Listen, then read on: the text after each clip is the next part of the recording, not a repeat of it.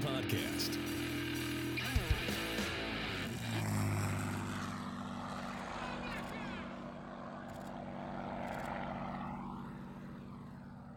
Welcome to episode 15 of the Full Disc Aviation Podcast, the podcast for all things aviation and aviation photography. I'm Nick Moore, and we're back with our regularly scheduled podcast. I want to take a moment to thank all of you for tuning into the aviation conversations. We had a great time working on this with our friends at Mudspike Aviation, and we hope that you enjoyed the content as well. I'm sure you're tired of my voice by now, so I'm going to turn the reins over to Nick Pascarella and the Canyon Sherpa himself, Mr. Mike Henry, as they interview a pilot and photographer that gets to wear a spacesuit while doing both of these things. Take it away, boys. I'm here with my dude Mike Henry today. Welcome to the show. How you doing, Mike? I'm doing pretty good. Sweet. We've got a super special guest today. This guy checks off all the boxes. He's a military pilot. He's a hell of a photographer, and he's extreme. I don't know what more you would need to get stoked about this, but uh, welcome to the show, a Dragon Lady Tamer himself, Extreme Ross. How are you, dude? Hey, not too bad. Thanks for having me, guys. Absolutely. First off, you doing all right? You and your people doing okay during all this madness? Yeah, yeah, yeah. I'm uh, doing a, a lot of uh, homeschool hell right now, so uh, Mm. yeah, doing a. I got two uh, two boys that are in in first grade, twin boys, and Whoa. yeah, trying to uh, teach them Common Core math. That's been my my hell lately. But yeah, uh, otherwise, yeah, no, we're we're doing fun. That sounds a little rough. Yeah, Probably Common not Core more. is yeah. Dra- ridiculous. Dragon Lady has nothing on teaching Common Core math. I So, was going to ask yeah. if they compare at all. Yeah. Um, well, I guess before we get into that, uh, do you want to talk a little bit about where uh, where you came up? And I, I was actually born in Greenville, North Carolina. You were also born in North Carolina, right? Yeah, yeah, um, yeah. I was born in a, a little town called Concord, and then uh, I grew up most of my life in a town called Lenoir. So, uh, kind of on the western side of the state there, uh, right in the foothills in the mountains, right Nice. near the Boone and Appalachian State that area. Cool. It's a beautiful area down there. Oh yeah, yeah. Um, my my, bro- my brother actually went to uh, East Carolina, so Hmm. uh, the uh, that that's where Greenville, right? I think. Yeah. Yeah, yeah. So he uh, he did uh, nine long years there to get a bachelor's. degree. So yeah, well, much partying he did. Well, if you if you stretch it, it just it's just the same fun for longer. So it's, Exactly, exactly. I commend him. That's Yeah.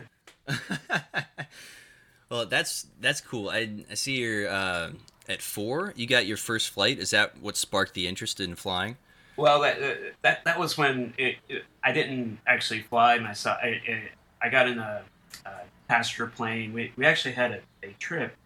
Uh, my grandparents lived in uh, took a uh, or my grandpa took a job in Kenya, Africa, and uh, they invited us over one summer. We spent about a month or so in Kenya, and so I actually took my first flight out of Charlotte, North Carolina, and, uh, getting on, getting on an Eastern Airlines. Uh, airplane. And I remember I, I told my dad then, I said, yeah, I, I want to fly when I grow up, but it just seemed too cool to me. The whole experience and everything. So ever since then, yeah, I've been pushed into fly. Did they encourage that? Your parents? They, oh yeah, yeah, they, uh, uh, they never had a problem with it. I, I, I kind of, uh, you know, it, at one point, I think I, when I was nine or ten, um, we went to my, my uncle's wedding out in Colorado, and I got to see the Air Force Academy. And I kind of decided then too. I'm like, I want to go here, and I and I just I was always kind of one of those growing up like, if if that was my goal, you know, then then I went for it, and basically I I, I just kind of kept that goal in mind, and uh, it was all kind of with the goal of, of eventually being able to fly, and uh, but uh, yeah, it was uh, yeah I just I just kept kept pressing for that. You know, the parents were definitely supportive uh, supportive of me, especially my dad. He he really appreciated me trying to go to the Air Force Academy because that meant he wouldn't have to pay for college, but. Um, yeah. Uh, but yeah, no, they, they were definitely uh, in full support uh, the whole time. Was anybody in your family uh, military? So my my uh, my dad uh, was Army National Guard in North Okay. Carolina. Um, my my oldest brother uh, is five years older. He, he ended up he actually enlisted right out of high school, and he picked the worst time to do it because uh, he had he had decided that he he wanted to go he wanted to ski in college, and uh, he wanted to go to the University of Colorado.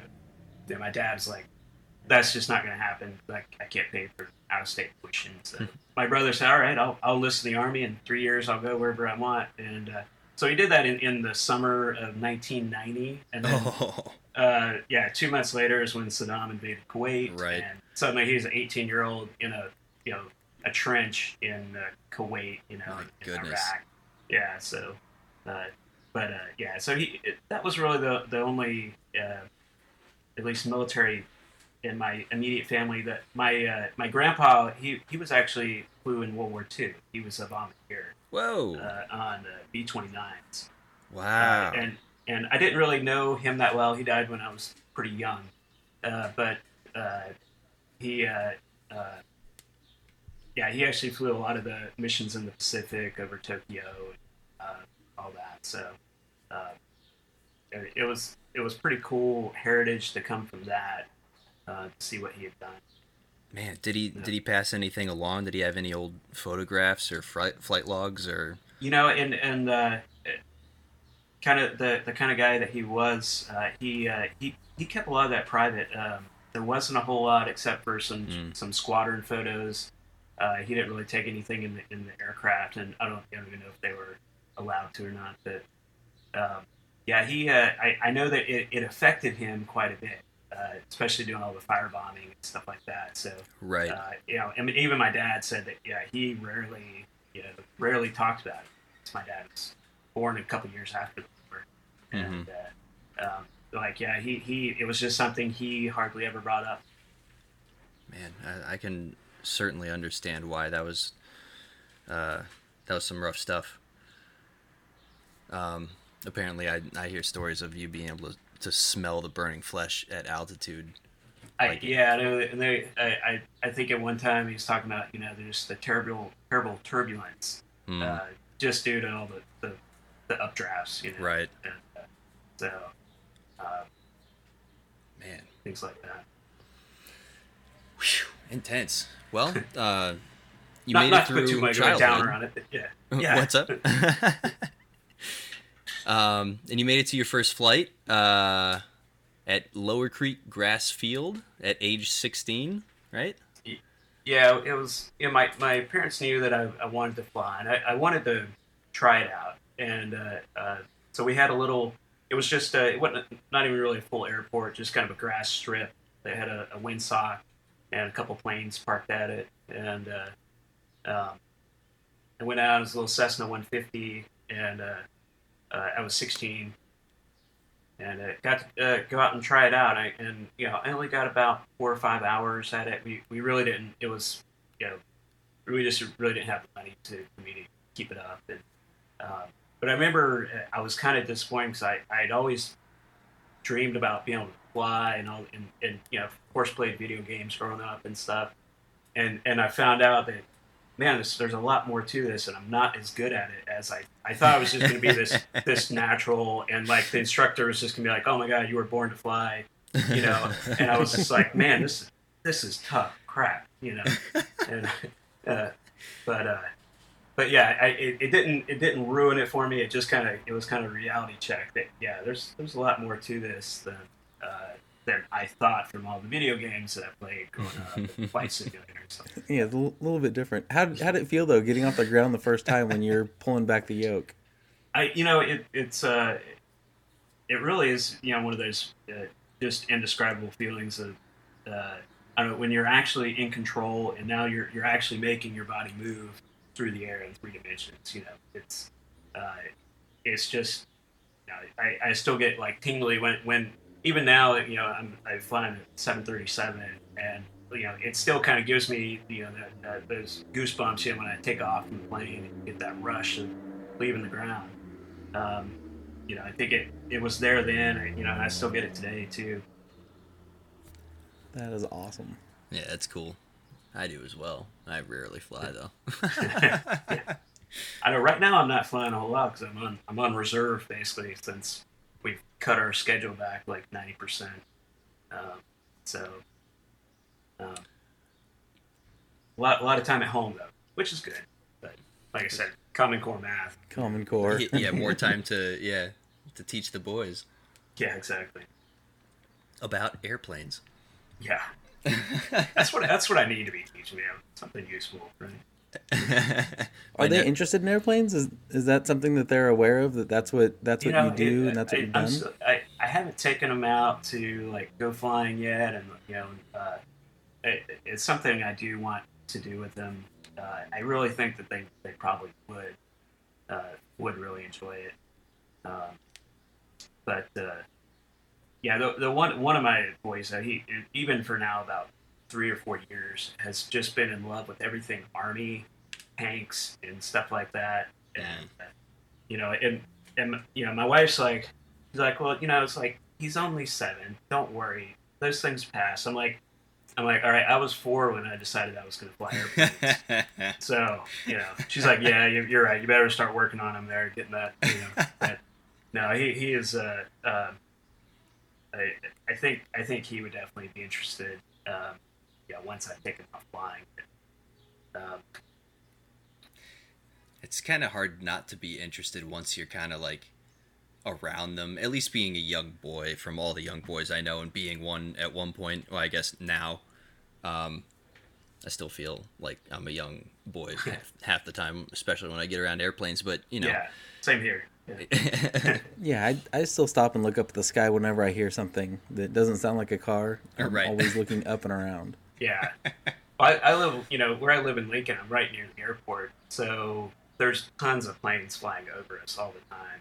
And, uh, you know, the uh, there, there's even the, we have the, the planes from the Lincoln airport in their pattern. And then the arrival into Sacramento flies right, goes right over our house. So, you know, up at about 8,000 feet or so, you got 737s flying right over the house. And then a lot of times the planes that from Beale that go back and forth to Mather, they go right over our house too. So we have this like crisscross of all kinds of different planes that go right over our house. that sounds awesome pretty cool. That is Yeah. pretty cool. I think because I, I live near Beale, and you know, growing up here too, um, you know, obviously I'm old enough to, you know, the SR seventy one was, you know, a very it was an everyday occurrence here. Yeah. Never got sick of it, but I think I don't know if they've like modified the flight plan to where they don't go over Grass Valley as much as they used to. But it used to be SR seventy ones and U twos all day, oh and Yeah. every now and again I'll see a T thirty eight rarely, and it seems like the U twos go over pretty high. Yeah. Um, I you know for, for my time there that the we had uh, we had started making that part around Nevada City Grass Valley as kind of our training area with U2s, but we're up at about fifteen thousand feet. Uh, when when we're doing kind of low altitude flight characteristics and stalls and things like that, that was uh, that was kind of the area worked out with the FAA. Um, so you know you may have you know may be able to hear the roar of the engine sometime when we're doing you know stall recovery and stuff like that. But um, yeah, it, it was rare to ever fly over uh, Grass Valley at low altitude to you know. we- And uh, sometimes I do it in T thirty eight when you know we'd go out and uh, um, we we had several like uh, VFR stereo plans where you know we, we just have to pilot with the you know pilot with the tower just a VFR like Mountain View or whatever. And a lot of times those would kind of go either over Auburn or Grass Valley, um, you know, or come back that way. So So you mentioned flying the T thirty eight. Um, the U two is probably uh, like the complete and total counterpoint to that. as far as like I, I I mean I guess at least just wing shape and size at the very least. Um, yeah. What was that transition like going from you know the the pointy nose of a rocket to essentially a powered glider? You know, it was. Uh, I put a, a thing, a little thing on this on my last Instagram post, but it's. Uh, you really couldn't find two different aircraft. You know? Yeah. And, and yeah, the flight characteristics, the characteristics were yeah completely, completely different. I mean, it, you know, T thirty eight were, you know, you're taking off, uh, lifting off 160 knots or so, going immediately to 300 knots. We flew everywhere, you know, 300 or 300 plus knots, and uh, you know, you start getting slower than 250. You're starting to, you know, start to buck to fall into the sky. You know, two, where the, U two we'd have to actually put in a special configuration to even take it up to 240 knots.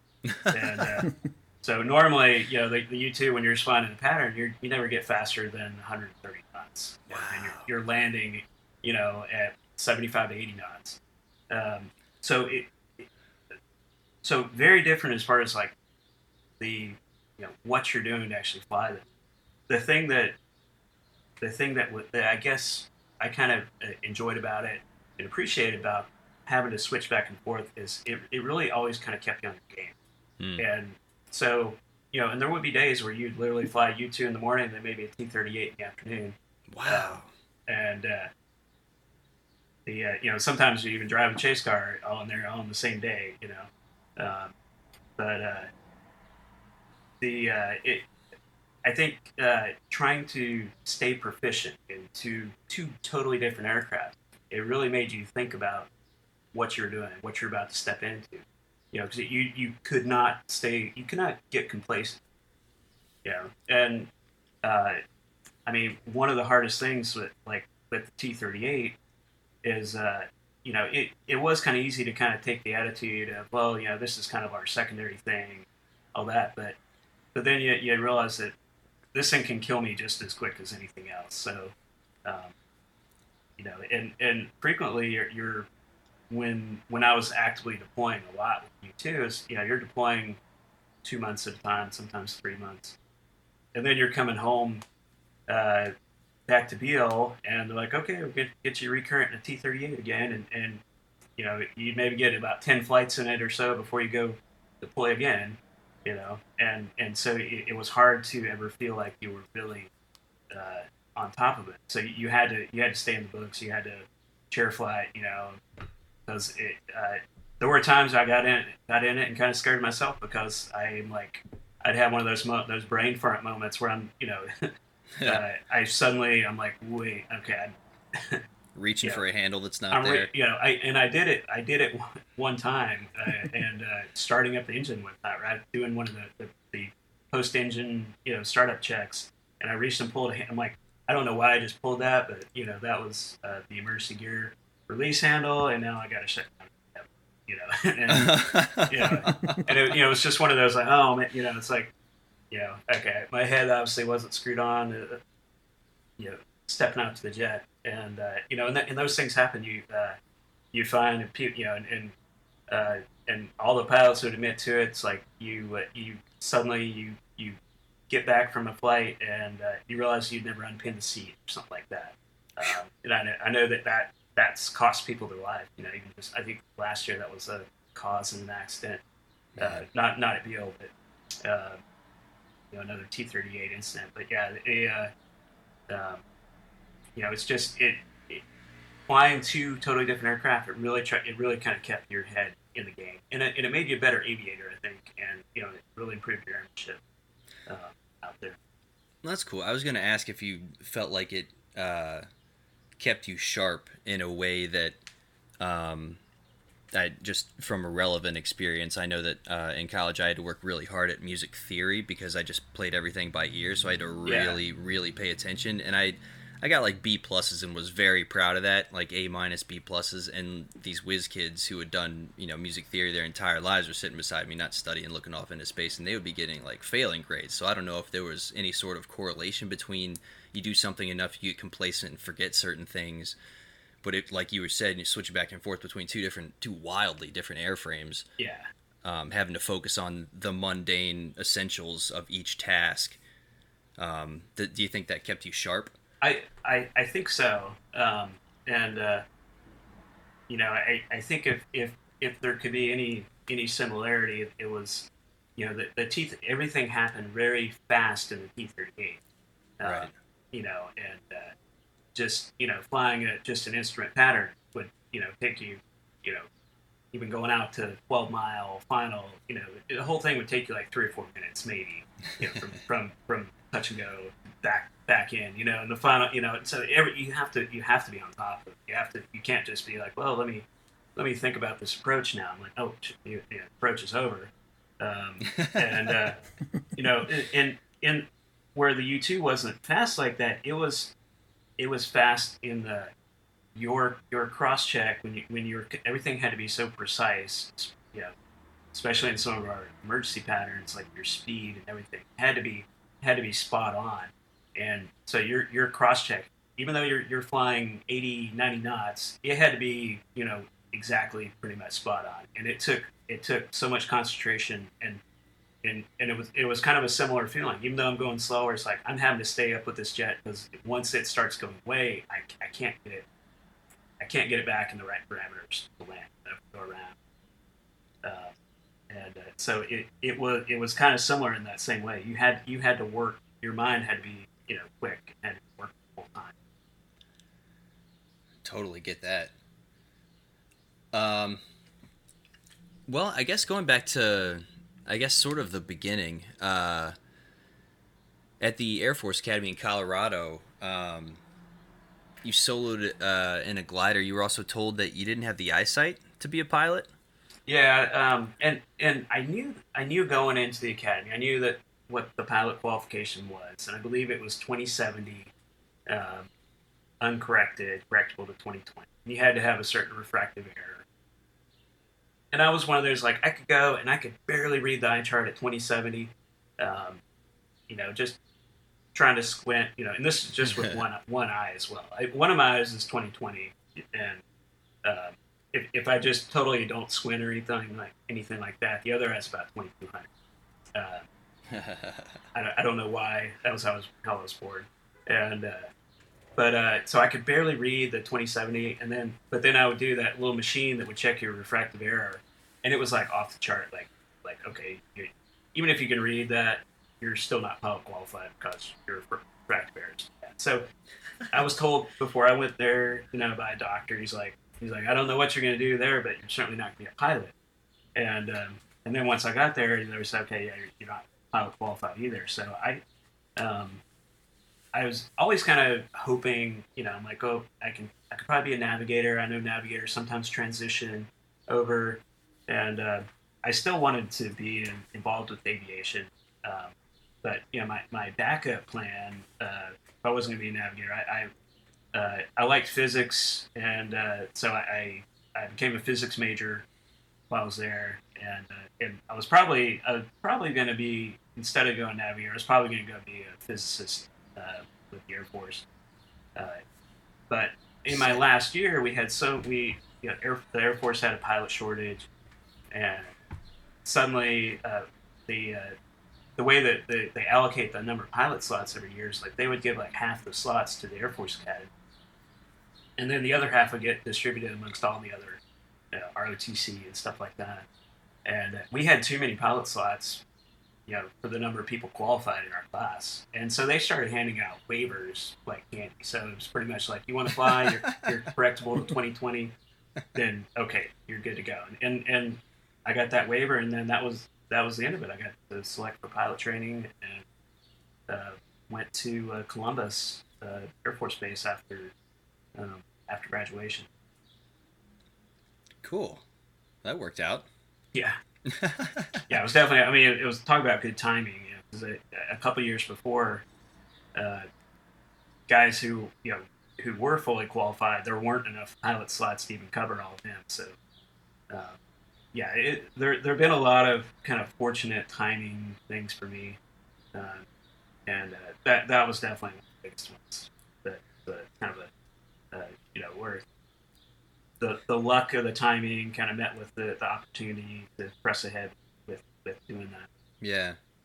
Did you um did you go for the U two or were you interested in something else? Was something else on your dream sheet?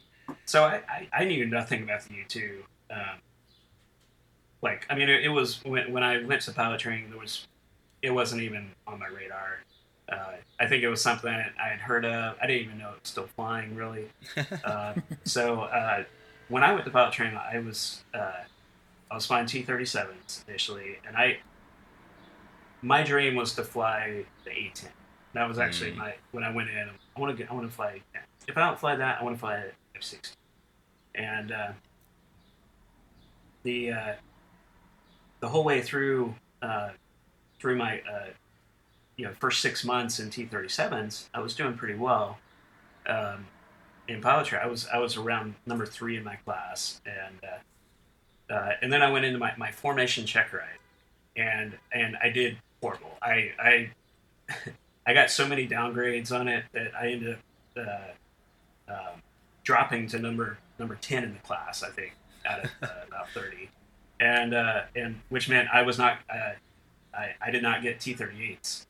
Uh, I ended up uh, getting T ones, and uh, I remember I, I was like I was that was one of the first times in my life. You know, I'd always been kind of one of these high achieving uh, types, you know, to press ahead and, and uh, you know, do well in school and all that, and then Right. and this was like a, a major like failure for me. I was like, oh my god, you know, and you know, major depression, and and I was like, you know, I, I'm not gonna, I, you know, my family and everything kind of helped me bounce back, um, and uh, I decided, you know, I'm gonna go to T1s. I'm gonna I'm gonna kick ass, and I'm gonna get whatever my top choice is out of T1s, and so I, uh, uh, so that's what I did. I went and. Uh, uh, I did well in T1s, and then I got the uh, uh, assignment night. I got my top pick of flying C21s out of Germany. And uh, Ah. so I, uh, you know, I went, got the, the trained up in the, the old Lear, and uh, and then went over to Germany back then. It was 2001. And uh, that was actually the first time I actually found out about the U2 was when I went to Germany and found out that we did the C21 did a mission to help support the two um, uh, Mhm. down uh, out of uh, Akrotiri. And uh, so I, uh, I, I got to fly that mission uh, several times where we went out basically picking up a big canister of wet film uh, from the U2, they, and they had a, they had a camera that uh, actually had a roll of film. It was a two mile roll of film, you know, weighed about a hundred something pounds. That's so uh, insane. So they they would fly this this mission, uh, the uh, uh, which it was not a classified mission at all. It's the Olive Harvest. That uh, it was for the Camp David Peace Accords in Hmm. the Middle East area, and Mhm. uh, so they would fly that, and then they land and they download the roll film, and then they put it in a big canister and they put it on our jet on the C-21, and then we fly that back to Germany, and uh, then it's either developed there or sent back to the states, and uh, so I, I got to do that a couple times, and, and and I remember there was there was one pilot I was talking to,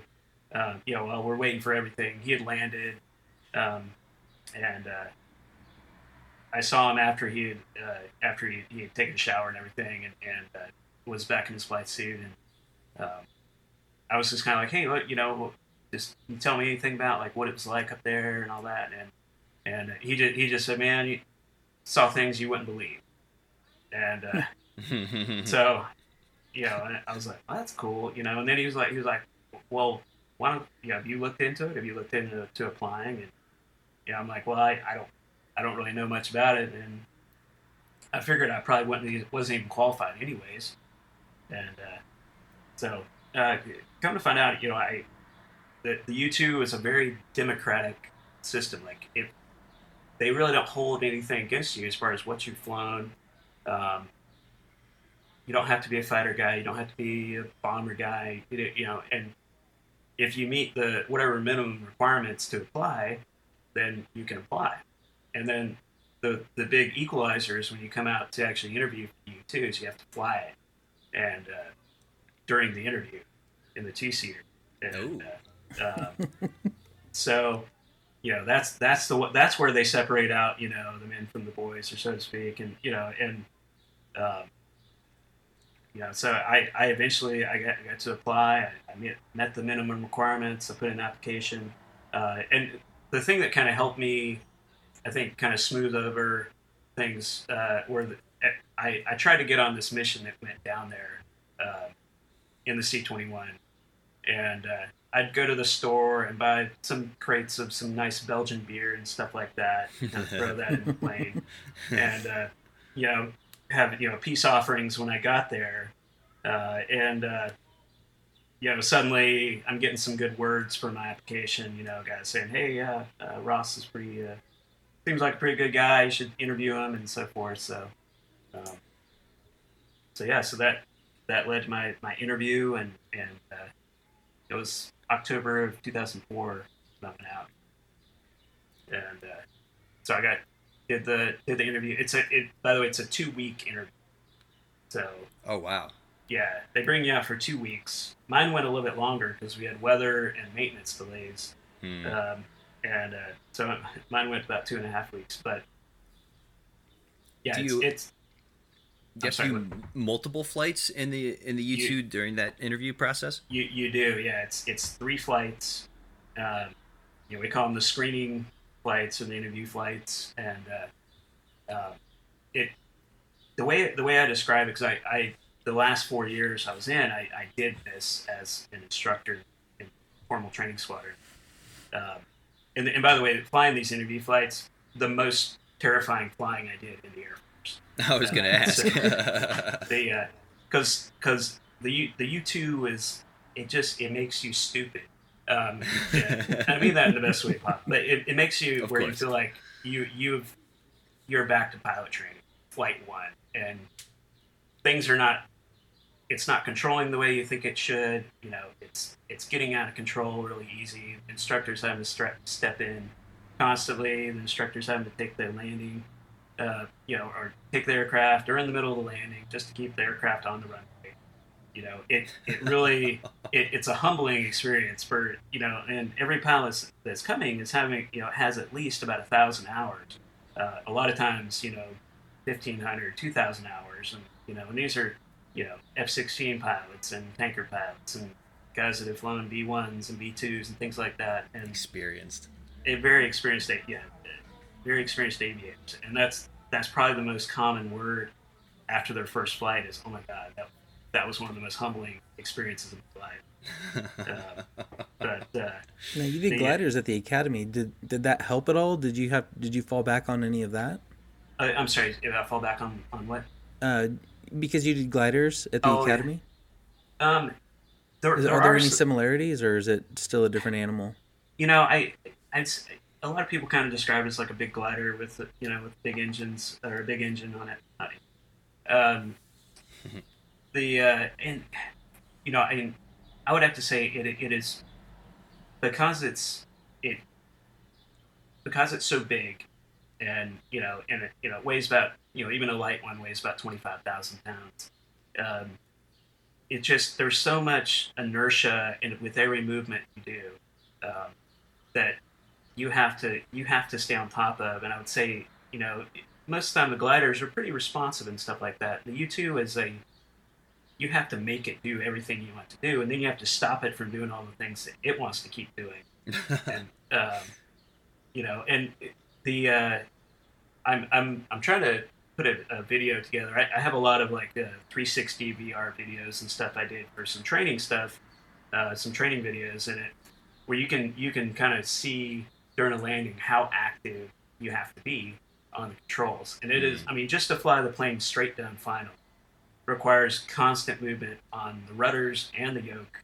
Uh, the uh, you know it's stopping every little rolling movement, but every time you input input a aileron input, you have to input a rudder input, and uh, the uh, you'll see in the in the interviews guys coming down final, and uh, they are uh, like you'll just see the plane just like waffling like a leaf out there, like you know it's it's just wavering, wings up, you know, right wing up, left, you know, and uh, it's just it just looks like oh my god. And, and if you look inside, like you know, because I've been the guy inside with that student, um, and uh, the the the yoke is just frozen in place, and it's like that's like the plane is flying you, you're not flying the plane, and uh, so I would say you know in the end it, it's more like trying to wrestle a uh, a you know a dragon or a, you know grabbing like a big big rig truck you know.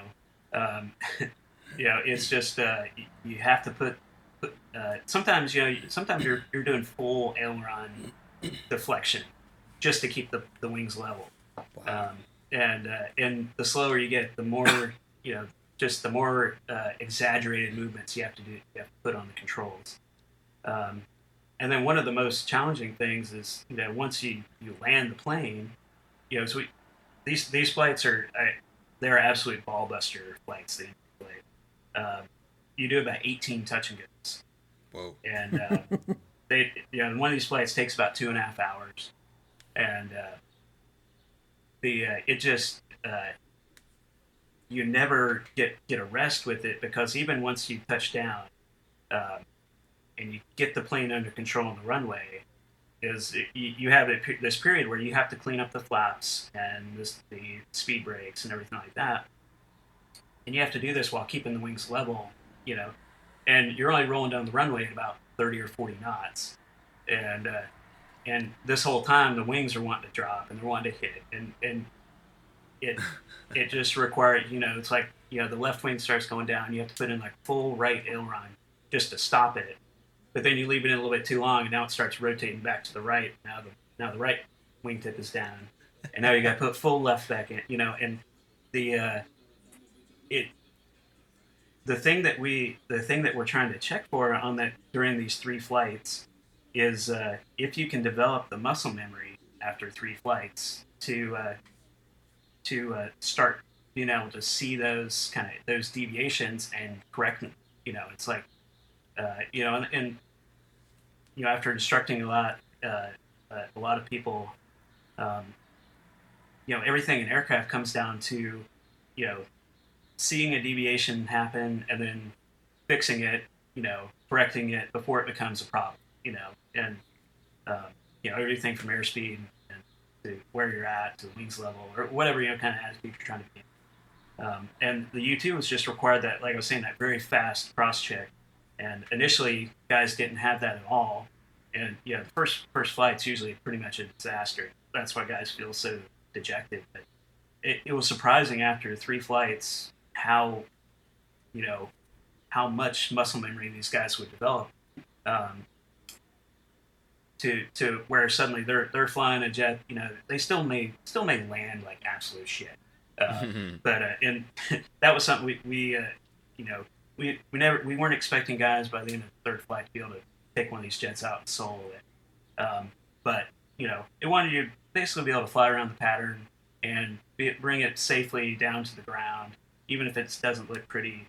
You know, where it's it's never really, you know, in doubt whether uh, you know the plane's going to be in a safe position, and uh, you know, and we and we did that because you know U two is there's there's it's a very finite resource, right? So um, when guys come back for training, once you actually if you're accepted in, you actually you, know, you, you move to Beale, um, you have to get qualified in the T thirty eight first, um, and then when you start the U two training for real, uh, you do about a month of ground school.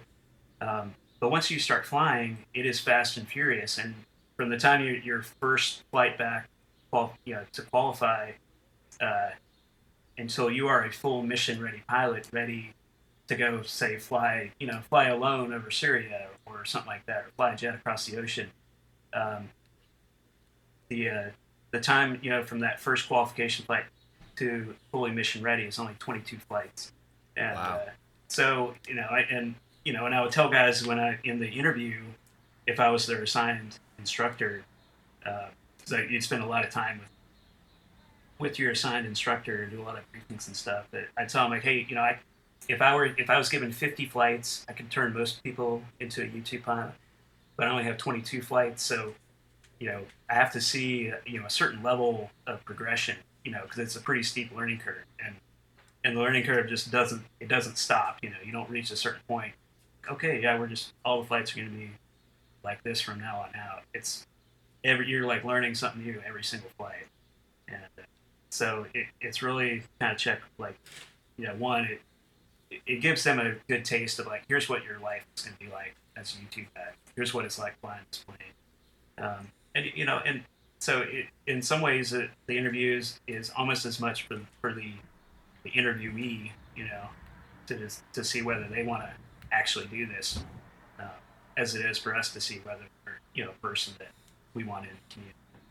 That makes Is sense. anybody like do they just self eliminate themselves? Like, Yeah, "Nah, I don't yeah. want to fly this. Yeah, we, and and and, it, and it's something like we we totally appreciate when guys do that, you know, and it because you know there was nothing worse than than you know and and it, and it has happened. And I don't fault the guys. Some guys who decide, you know, they after they've they've done the, the jet for a while, like, hey, you know, this this I thought it was gonna be different. It's really just not for me. Um, but yeah, if if guys can identify that in the in the interview, it's like we're totally cool with it, and you know, it saves a lot of resources on our part, and uh, you know, it, it helps us, you know, identify the people that really want to be in the community, and because it, it is a, it's it's a tough plane, it's all volunteer, you know, we're not forcing anybody to come do this and sit in a spacesuit, you know, and, and fly for ten or twelve hours in a spacesuit. It's it it has to be something you have to want to do. That kind of brings me to, to at least to my my question. Um, so there's it's a very small community. Not a lot of people have flown that aircraft. I remember just a couple of years ago they hit you know a thousand, and they made a pretty big deal about it here locally. Yeah. Um, where are you at, and where's the community? Is it over eleven hundred now? 1,200? I. I don't think we're 1100. We're, we are over 1050. I'm not sure. Um, yeah, I. It's been a little. It's been about six months or so since I've been to a solo party up at Hill, but um, I'm pretty sure. Yeah, it's up in the 1050s or 1060s now. But um, I, I was number 803. Um, I ended up soloing in it was August of 2005, and uh, so I, I I wanted to be number 801, but because uh, uh, there were three people in my class, uh, all kind of that went through ground school together, and then we were doing our flights together, and I was I was set up to be number 801, and then I failed my flight right before solo, and there was kind of a mini mini check ride, you know that says safe to solo, and and I failed that. Uh, pretty much right off the bat, bad, bad no flap landing, and uh, that, uh, yeah, and I knew I failed it. I'm like, oh crap, yeah, okay. So yeah, so then my my classmates sold, you know, the day or two before me, but you know, um, but it was funny. I, t- I tell students, you know, because it, it would happen to, uh, it would happen to students, you know, while, while, when I was an instructor the last few years, and you know, suddenly that you know someone else is soloing before then and stuff. I'm like, I'm like, don't worry, you know, after after you know almost you know 14 years, I've I've almost forgotten about me, you know, my my failure. You know, I'm sure you'll almost forget about it too after 14 years. So There Keeps you sharp going forward, right? forgotten. yeah.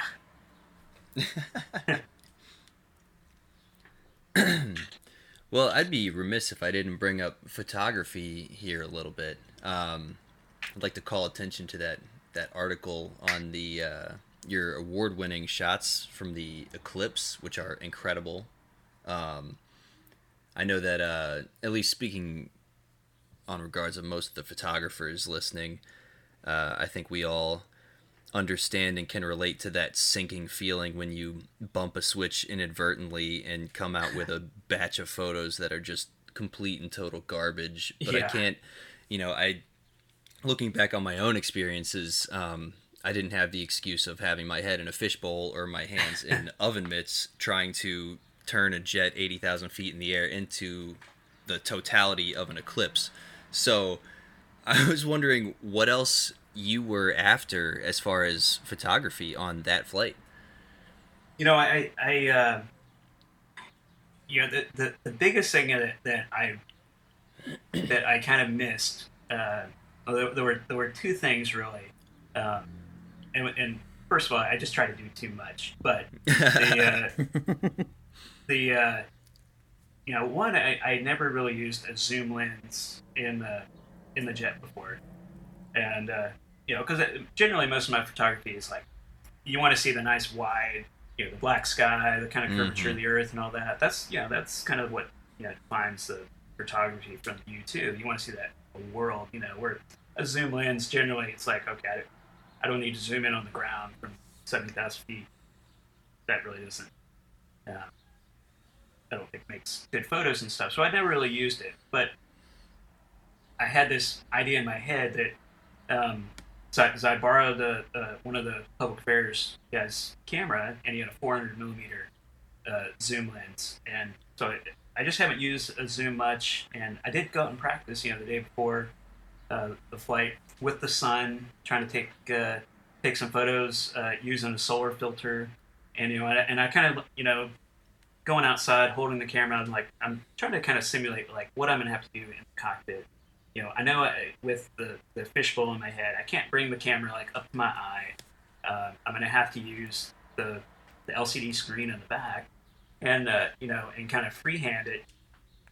And uh, so I, you know, I, I'm I'm sitting there and playing with you know using the LCD screen, and I had the solar filter on it, and and you know I got where okay okay I can actually I can you know if I just maneuver it so the, the big bright dot is in the middle of the LCD screen and you know do the shutter release. I kind of it, it took several times to figure out okay what what's going to give me a properly exposed photo. And so I kind of noted those those settings and uh, you know so so the big thing was just like you know when you're looking through a, a zoom lens I mean, you're basically looking through a soda straw. So finding your subject is the biggest thing.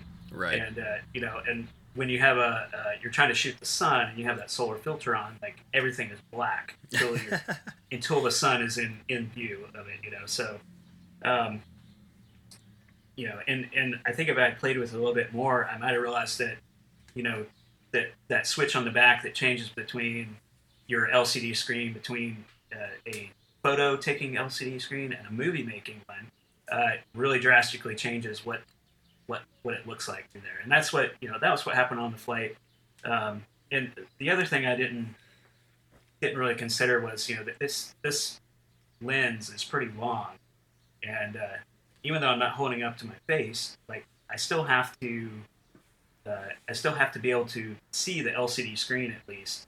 Um, and you know so when you have the, the u2 canopy uh, you know I, it, when the sun was kind of lower it was pretty easy to be able to actually uh, hold up the, the the zoom lens find the sun in the uh, on the screen you know with my head kind of pulled all the way to the side and, and release the shutter but after an hour or so the sun's a little bit higher now you know the angle i'm having to hold the camera means that i have to i have to get my seat all the way down and i can barely see the lcd screen at all. And uh, just to just to you know still find the sun. And now and I was still doing okay you know until that point right when uh, you know and so there were a lot of things that happened right when uh, uh, when I saw the shadow start to come. So you know obviously you know obviously know where the shadow is going to be. I actually had on, on my my moving map on the on the on the jet's uh, moving map you know I had I had this orbit kind of set up running north south and I put the uh, a different file that showed the actual route that the shadow was going to be taken, right? You know, and overlaid it on that on the Hmm. map. So I knew I wanted to be staying around that that path, you know, around that where the shadow was going to going to start going. Like when I from when I saw the shadow kind of coming across the Pacific Ocean, um, it it all happened like faster than than I thought, you know. And, and I think, you know, you get a little bit of that time dilation, but it, it all just seemed to kind of be a blur. And and I knew like like oh crap, I need to be turning the plane, uh, you know, because I'd had this whole shot kind of lined up in my head uh, to uh, kind of have the jet pointed a little bit kind of to the north northeast, so I'd be able to look out the front right quadrant of the canopy as the shadow goes by, get the sun, you know, and the shadow on the ground, and you know, my, my grand plan was I wanted to get that good, nice wide angle shot uh, that had the sun in it, eclipse, uh, and get a nice zoomed in look right at the right at the sun with the sun fully eclipsed. And uh, and at, at some point, right right when the sun was going to eclipse, is when I think I hit that switch on the back, and suddenly I, I suddenly I couldn't find the sun anymore. You know, and at first at first I was like, like, you know, I was like, oh shit, and, and the uh, so the funny thing is too, I, I had a I had a GoPro on me the whole time. Uh, running, it, it's an old GoPro. It was like a GoPro Two Hero Two. I was mainly using it for sound, um, but it was also running on me. Like, and so in that video, like in the sound of it, you just hear me cursing repeatedly during this during the whole time. Through the fishbowl. So it's like, what did you do, do during the Great American Eclipse? I, I must have said shit in all different words, at least you know, several dozen times. So that's that's what I did. But uh, That's great. but you know, so it's like, so I can't I can't find the sun anymore. And then and then I was like, I had this epiphany. I was like, oh, it still has a solar filter on it. Let me take that off. Boom. I take it off. Like still can't find the sun. Like what is going on? And uh, the uh, you know so so I really I uh, I'm like okay I, I I know it's very unlikely with this fully the 400 millimeter zoom to actually capture the sun just shooting from the hip. Uh, so I, I, brought it back to about 200 millimeters or something like that, and just started taking a lot of photos. And but every single photo I'm taking is just just the screen is black, you know. And I'm and I'm just I'm like starting to curse more. And then at some point during that, I realized I knocked down my my wide angle camera, which was set up, you know, was kind of set up in a really, in retrospect, kind of a poor uh, poor man's uh, mount to uh, try to hold it up and to get that wide angle shot that I was looking for. Uh, I knocked that down where I'm getting just ha- I'm getting like literally half canopy and half sky outside, and uh, and then uh, you know and, and, I'm just going crazy. I'm like oh crap, and, and right as I like I pick that camera back up and kind of reset it in position, I see the the bright part of the sun come out again, and I was literally just like oh it's over. Like literally, you know, it's over. I actually can't catch the shadow. It's moving over a thousand miles an hour, and that's it. That was you know that was my big that was my big chance. and uh, you know, and and I mean, I was literally just like like I don't know, kind of dumbfounded for a little bit, and uh, just still thinking I I I just completely screwed it away, and. Uh, and you know, and eventually I'm I you know I decided okay I'm still gonna keep trying to shoot the sun because I, I had in my head the whole time I, like I was gonna I was gonna get the different phases of the eclipse on both sides, which is what I, I eventually got. Uh, you know, but in the middle I wanted that big incredible shot of the eclipse sun where you can see the corona, the streamers coming out, and everything like that. The diamond and, ring.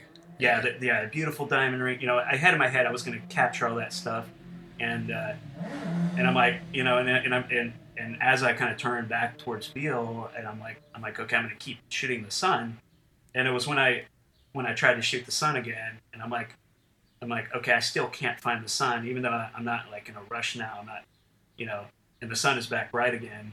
Put the solar filter on. I'm like, okay, I can't, I just can't find the sun again. And then it was something I was like, I, I saw that switch and I flipped it, and suddenly there was the sun.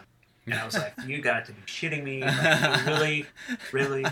And I would, I you know, if you just imagine the guy alone in, in a spacesuit and a helmet, and I'm banging my head, uh, like just hit my hands, just cursing, just I'm like, "Really?" I just did all that, and you know, you know, and then you know, so I'm still trying to shoot the sun, and then you know, uh, every few minutes or so to get get it as the sun the the sun is being the the eclipse is going away.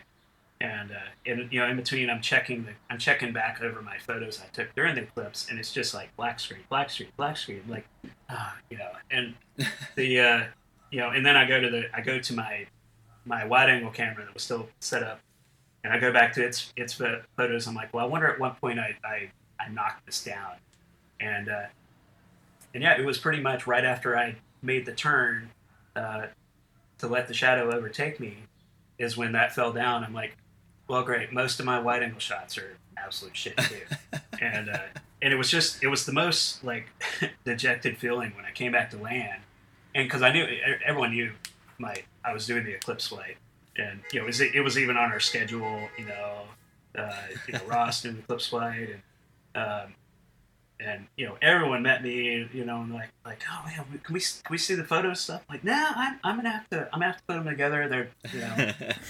And I, I, was just yeah it was it was one of the worst feelings like just thinking like man I, I just spent you know a couple of years of thinking about this and planning it and I probably just screwed it all away. But, uh, but you know it was I mean when it when I took it home so I, I, I used Lightroom and uh, you know I downloaded all the photos in and uh, you know, there were probably something like 50, 50 of the photos that I took during the eclipse with that, uh, with the zoom lens, and I think it, it, was on a Nikon D810, I think, uh, the one that I was borrowing, and uh, it, uh, when I put it in there, obviously all of them looked black on the screen, and then I basically set a, a filter to, or you know, applied a thing that raised the brightness of all of them. Mm and then there ended up being about three who are actually captured the sun, and those are actually some of the ones the diamond ring and a little bit of the one you know went into my final photo Yeah. uh, in the end, and uh, that that final photo, the, the wide angle part of that final photo was was one of the shots right after I realized that my wide angle lens was pointed at the canopy.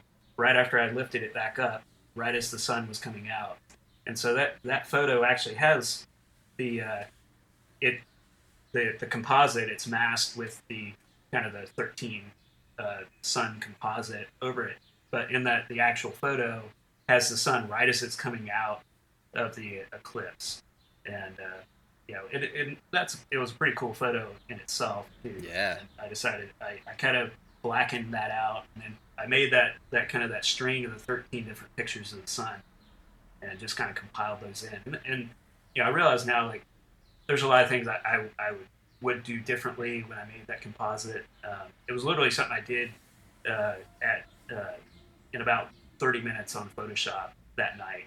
Oh And wow. I was just I was just wanting to get something out there. I was having people text me, people write me on Facebook and stuff. And they're like, like you you can't keep us in suspense. You gotta you gotta gotta give us something.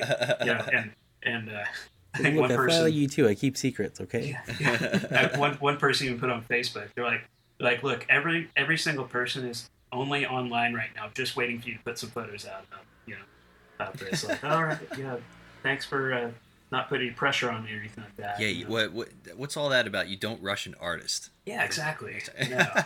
like, I'm an artiste here. I'm literally just making some stuff up now, I'm trying to trying to pass it off. But no, it, uh, um, yeah, no, it, it, it, it was still, you know, it's still one of those just kind of surreal experiences, and it, it did happen so fast, and you know, and I always, I've had people, you know, it's like, like, well, why don't you just go and, you know, why do you have to take photos of this stuff? Why don't you just go and enjoy it and stuff? And like, I could, um, but I don't. It's not the way I'm wired, you know. It's like I, it, even now, it's like I, I can look at my photos, I can look at the video and stuff like that, and kind of relive it myself and it's not just not just memories i have. And you know it's like I, it actually helps me to remember um, you know the things that happened during the middle of it stuff like that. So um, yeah. uh, and, and then I, I then get to share it with others too. And that, that's always kind of been my goal with with the photography up there is because it's like I, I want to be able to share this with people and, and this experience. And that's that's pretty much why, why I got into shooting photos in the first place Hey, that's awesome. You're preaching to the choir here, and I I think I speak for everyone when I say thank you for sharing everything that you've done, because otherwise we wouldn't get to experience things like you know. I mean, you're you're sitting in a seat a dozen miles high. You see the curvature of the earth, the halo of the atmosphere, the glint of sunlight off an entire ocean. Uh, like entire storm systems reach their peaks thousands of feet below you. Like yeah you know, I, I know the focus of the the flights is you know usually the mission, but uh, like, have you had situations where you have time to like reflect and ponder and marvel at the insane position you're in up there? you know, I, I, I did that all the time, um, and uh, you know, because there were definitely uh, all, all our missions were kind of uh, all kind of of different breeds, and uh, there, there were some missions where I'm I'm just literally busy from the time I get over a you know combat area or whatever until the time I It totally Yeah, makes yeah. sense. you know, and and and I haven't touched the camera um, in that, but you know, there's a there's a lot of kind of peaceful times, and, and especially if you're droning to and from a, an, an op area, um, and uh, the uh, I you know sometimes I, I would just I would just kind of stare out the window, and uh, you know wh- one of the things that when I was in when I did physics at the academy, I, I specialized in light and optics, and uh, you know, at the time I wasn't a photographer. I didn't really know much about it, but you know, I think the photography for me kind of brings a lot of that back, and you know, and because I, you know, like when I would stare out the window, and you, you would see this, you know, kind of thin blue atmosphere, but you know, when you're kind of staring at it, you look at it, you can see the different layers in it. You can see different different layers of blue and things like that, and uh, and I, I would, you know, I'd literally sit there just kind of looking out and and you know, still, you know, even the, the photos really can't bring it justice, you know, what you actually see with your eye. But uh, I, you know, that's one thing that I've tried to do. And, you know, with, with the photography, yeah, so I mean, I think to me that, you know, you know, it definitely definitely sat there a lot of times, just kind of pondering things and how how it looked from that altitude. That's that's awesome. I was uh, on um, extremeross.com. Is that is that your site, right? Extremeross.com. Yeah, extremeross.com. Um, I was uh, checking out your series of photos on the uh, Terminator, uh, or the literal dividing line between day and night. Yeah. Um, just absolutely breathtaking stuff. I encourage everyone to go check out extremeross.com. There are a whole bunch of these uh, stories and uh, photo galleries from things that none of us will ever see from that perspective. And I, I thought that was seeing from your perspective up there, seeing the Earth's shadow on its own atmosphere yeah. uh, was uh, it gave me chills, like you were talking about earlier. It's tremendous, just tremendous stuff, and I just wanted to first say thank you, and also like, you know, is is there anything related to that that that you can bring any revelations you've had or um anything like that? Um, you know, it. Uh, I don't know. I, to me, it's uh, it, it kind of uh, it reflects a, a lot of what the same thing that you would hear from like astronauts um, who go into space. And and I actually did a uh, I got a master's degree in space studies, and one of the courses was about the experience of space, essentially, and it in reflected in their own words and things like that. Uh, the astronauts who orbited the Earth and those who to the Moon and stuff like that, and uh, you know they and the main term they they use for it is called the overview effect. And there's a book by uh, Frank White uh, who wrote about this because he, he interviewed um, you know a lot of the the Apollo astronauts and uh, all the astronauts since then uh, about their experience and cosmonauts and things like that. And it's kind of a universal thing. It didn't matter, you know, country borders or where you're from, where you were raised. Um, pretty much everyone had the same kind of feeling of like, all right, you know, I'm part of, you know, this larger Earth, you know, and you know this, it's a beautiful Earth, you know, it's and you could be over the most dangerous, you know, territory in the world, and when you're seeing it from seventy thousand feet, it it still looks beautiful, you know, and um, you know, there were a lot of times flying over Afghanistan like that. I'm like, man, that that looks like an excellent place for a ski resort. Um, but you know, too bad everyone wants to kill me there. Um, but you know, the uh, um, it, you know, I think I think for me, you know, it, uh, I really kind of felt that same thing where you kind of feel the you know, it the kind of the further away you get from the earth, the more you feel connected to it, um, and the, the more you feel connected to being a part of the earth, you know, and experience on it. So.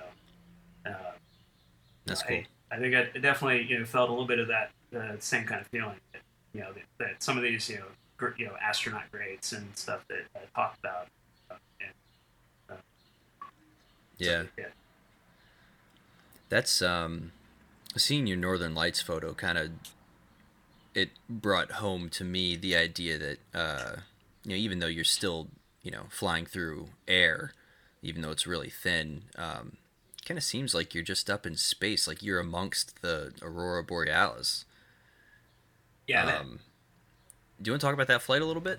That Northern Lights? Um, yeah, that um, I'm, I'm gonna write a whole thing. I, I still haven't. I'm gonna, I'm gonna write a whole thing on on the, that whole experience. But Cool. um, so that that flight was kind of the culmination for me, and um, I I had never done that that flight before. It was, it was a ferry flight for um, moving the U2 uh, to another location. Um, I knew I knew guys who had done it. It was one, kind of one of those things like, why haven't I done this? And you know, flying two for 13, 14 years, and I still haven't, done that. Um, but you know, guys who had done it had talked about like how incredible the lights were, and uh, and you know, I'd seen guys and they tried to take photos of it. Like they're like, you know, there's really just no way to capture what it's like, you know, and uh, you know, I, I even had one. I'm telling you, like, like, there's really just no way from the jet you could actually capture what you know what the northern lights were like flying flying through it.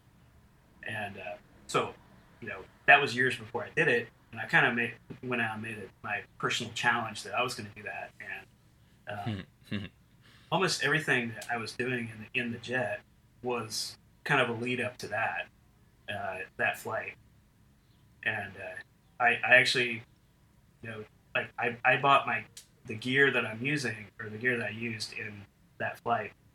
Uh, I bought several years beforehand with that with the goal in mind of doing those flights, um, and because I knew I needed a camera that had better uh, sensitivity at night, uh, and I needed a lens that could open up wide and uh, capture a lot of light, you know, at a wide angle, Yeah. and uh, and only have to be open for a second or so.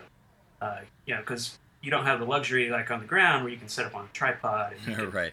sit there and stabilize and do a you know 10 20 30 second exposure or whatever um, you know you're in a shaking metal can and uh, um, anything longer than a second or so and you're gonna uh, uh, it's just gonna be, it's all gonna be together uh, no matter what you know no matter if you have the best mounting device or anything like that so um, the uh, so I had I knew I needed the right equipment um, and uh, so I, I started. I, I got that. I, uh, I I worked a little bit on trying to do time lapse uh, in the jet, and uh, that was another thing. Most guys had, you know, even the the other U2 photographers that I knew and stuff hadn't really done a lot of time lapse, and so I, I started working on different techniques for that, and uh, and shooting at night, and uh, so I, I did several flights kind of leading up uh, that. Uh, um, where I worked on these different techniques. And uh, so when, I finally got to fly that flight,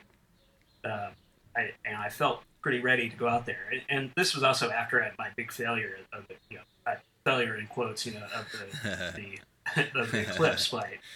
And uh, I'm like, I'm not going to let anything like that happen again. And uh, so, so this time, you know, I had, I had borrowed a, uh, I borrowed a, a, a nicer mount from actually another one of the public affairs guys, which reminds me, I, I still have it in my closet. I probably should give it back now. Um, no, it's yours now.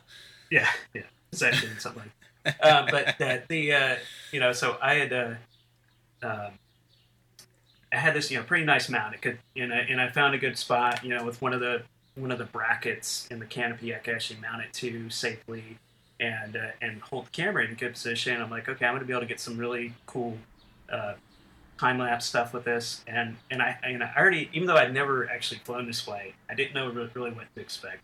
I already had a a a, uh, a storyboard of a movie I was to make with the footage, and so I already had camera angles kind of worked out. Um, I had you know how many photos, you know, because it was all going to be time lapse. Uh, you know, so I'm like, okay, this part of the this part of the uh, of the video, I'm going to have uh, about 10 seconds of kind of looking at the aurora out like the front right window, and uh, so you know for 10 seconds of footage, I need at least 200 240 pictures. You know, so I'm going to set the you know set my time lapse setting for this and. Know, but you I just want to get a little over, so you know, I'll get 270 photos uh, during this this period of time and stuff. So I had all this stuff mapped out uh, how how I was going to use the mount um, to capture all this time lapse. And again, I, I wasn't I, I had a, a good idea of like uh, how many photos and kind of where I want to do them. I just I didn't know because I'd never photographed the Northern Lights. I'd never even seen them. Um, I didn't know what settings I was going to use on the camera. I knew it was going to be a short exposure, but uh, and I figured you know full wide uh, aperture. Yeah. Uh, but I, I didn't really know, you know, exactly the, the best way to go about it, stuff like that. And uh, so I, I, uh, I got everything set up, and uh, and I got I got one, you know, time lapse sequence, and then the uh, I decided I was going to try to do something to get like a selfie initially uh, before I'd actually gone through uh, through them. And I took the mount off of where it was mounted from, and the screw came out and dropped to the floor. And Oh no. and uh, I was like, and, and I was again, I was just like, you have, you got to shit me, like, you know, because it's it's night, you know, it, the uh, you know things that drop to the floor, they're like we, we actually have like a little grabber tool, like most guys would carry. If you can see it, you know, like you drop a pencil and you can see it by your feet, you can kind of grab it with this little grabber tool. because there's no way you're getting down. You can't actually reach down and reach it. Unless say like monkey arms or something like that. But the uh, um, yeah, but but this this screw like fell into like the dark abyss uh, underneath the seat, and I'm like, you know, and, and it was essentially what held the camera held the camera to the mount.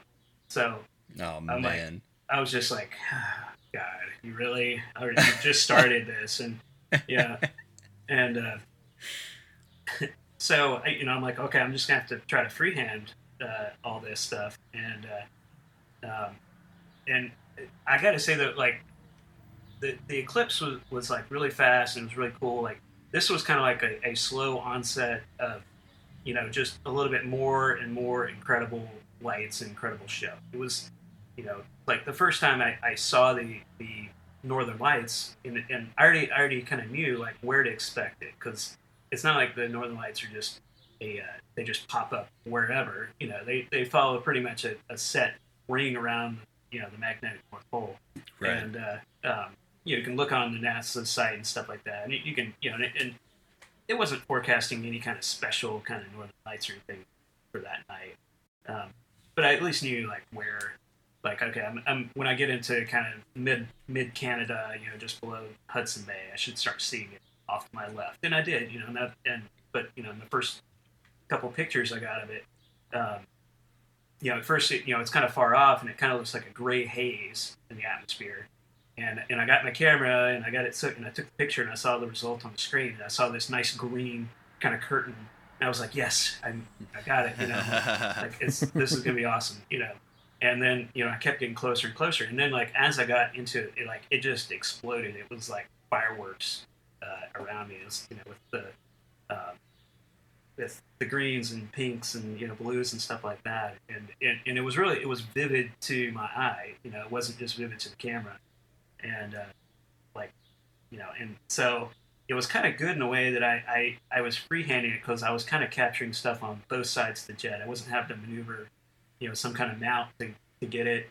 Um, it. It didn't work out as far as like the, the whole plan for I had for doing a full time lapse movie, but I was still able to uh, freehand sometimes, which was you know something I, I never tried to do, but I, uh, you know, I, I had to lower it down to you know the instead of a second, you know, lowered it to about a, uh, about a about a fifth of a second uh, exposure, and uh, still with the wide aperture, and uh, and it was still capturing. It was bright enough. It was still capturing enough detail, and I'm just I'm just had it on continuous burst, and I'm just holding down the, the shutter while I'm trying to just hold as steady as possible, you know, because I like. I kind of knew, like, yeah, okay, the Northern Lights, they kind of move, but kind of, and I had this idea that it was going to be this, like, kind of nice little wavy, slit, and like they were fast. I was like, I was surprised how fast, how rapidly they were changing. It was just, it was just burst after burst, and then they're changing and, and going away and coming and going. It's just, you know, Wow. swir- swirling around. It was just like it was incredible.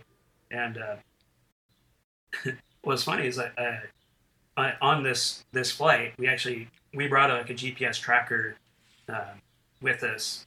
I, I probably had about six GPS zones besides just the aircraft GPS, but um, the uh, we, we had a one of the uh, Garmin Garmin Connect or something like that, it, it Garmin Home that uh, allowed you to actually connect to it with like our iPad. So I have, a, I have an iPad, like, um, and and it connects to the satellite. You can actually text through it, um, and uh, you know it's it's mainly used to make sure you're in contact with the downrange pilot that's going to be catching you in the chase car, um, and uh, they can track your progress, you know, stuff like that.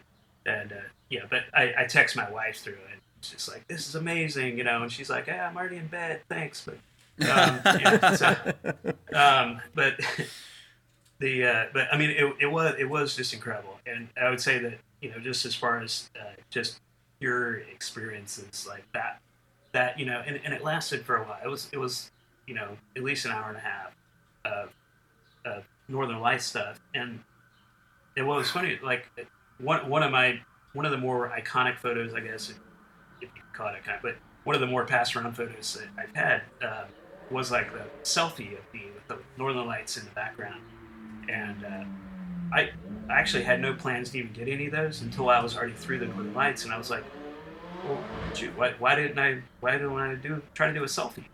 And uh, um, and you know the first twenty or so attempts really didn't yield good results because uh, you know now you know I, I had everything set for pretty much looking out to infinity uh, with the Mm. wide with the wide aperture, and uh, now I'm going to try to freehand shooting myself with this Nikon D D750 that I have. Um, you know, and somehow get myself in focus and the northern lights in focus behind me.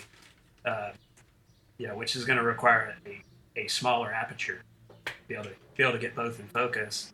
Which, but that's then going to require longer shutter time and stuff like that. So, it, it's it's such a, a balance when you when you're when you're very limited as far as how long you can actually keep the shutter open and get a useful photo. You yeah. know, it's very much you know compromise. So it took it took a lot of attempts, and then uh, I was able to then combine several of those in a, as a composite photo, just kind of like I did with the Eclipse. Uh, Yeah. because you couldn't really capture all that, even with the wide angle, 16 millimeter wide angle, so you, you just couldn't capture it all. Um, so, uh, so yeah, Yeah. so I did a lot of you know kind of stitching together in, in the white Photoshop. So, uh, For sure. The result of that selfie shot though was absolutely incredible. That I totally agree. definitely with one of my favorite U2 photos of all time. Yeah. Yeah. Same. Absolutely. I think that's a a good spot to kind of leave it off here. I feel like we could talk for another five or six hours just on the photography aspect, and we didn't even really get into a lot of the the U2 stuff. But that's that's fine. That was a lot of fun. Thank you so much for joining us today, man. Yeah. Yeah. Hey, uh, thanks a lot for having me. Though. It's been uh, it's a good time. I enjoy, I enjoy talking about it. You know, if you guys want another time, uh, yeah, I'm, I'm always up for uh, up for shooting shit with uh, about to about photography. Oh, cool. Appreciate it, man. Yeah, very cool. Well, uh, I'd like to encourage everyone once again to check out extremeross.com and make sure to follow him on Instagram at extremeross. And uh, with that, we'd like to thank you for listening, and we'll see you next time on the Full Disc Aviation podcast. Full Disc Aviation is a group of aviation photographers and enthusiasts that are passionate about sharing our love for aviation with you. Visit our website at fulldiscaviation.com for exclusive interviews, stories, and photo galleries, and follow us on Facebook and Instagram for frequent content updates. Also, please leave us a review in iTunes. We always welcome any feedback that can improve the show. Thanks again for listening, and we'll see you next time on the Full Disc Aviation Podcast. And don't forget, Full Disc begins at 160th.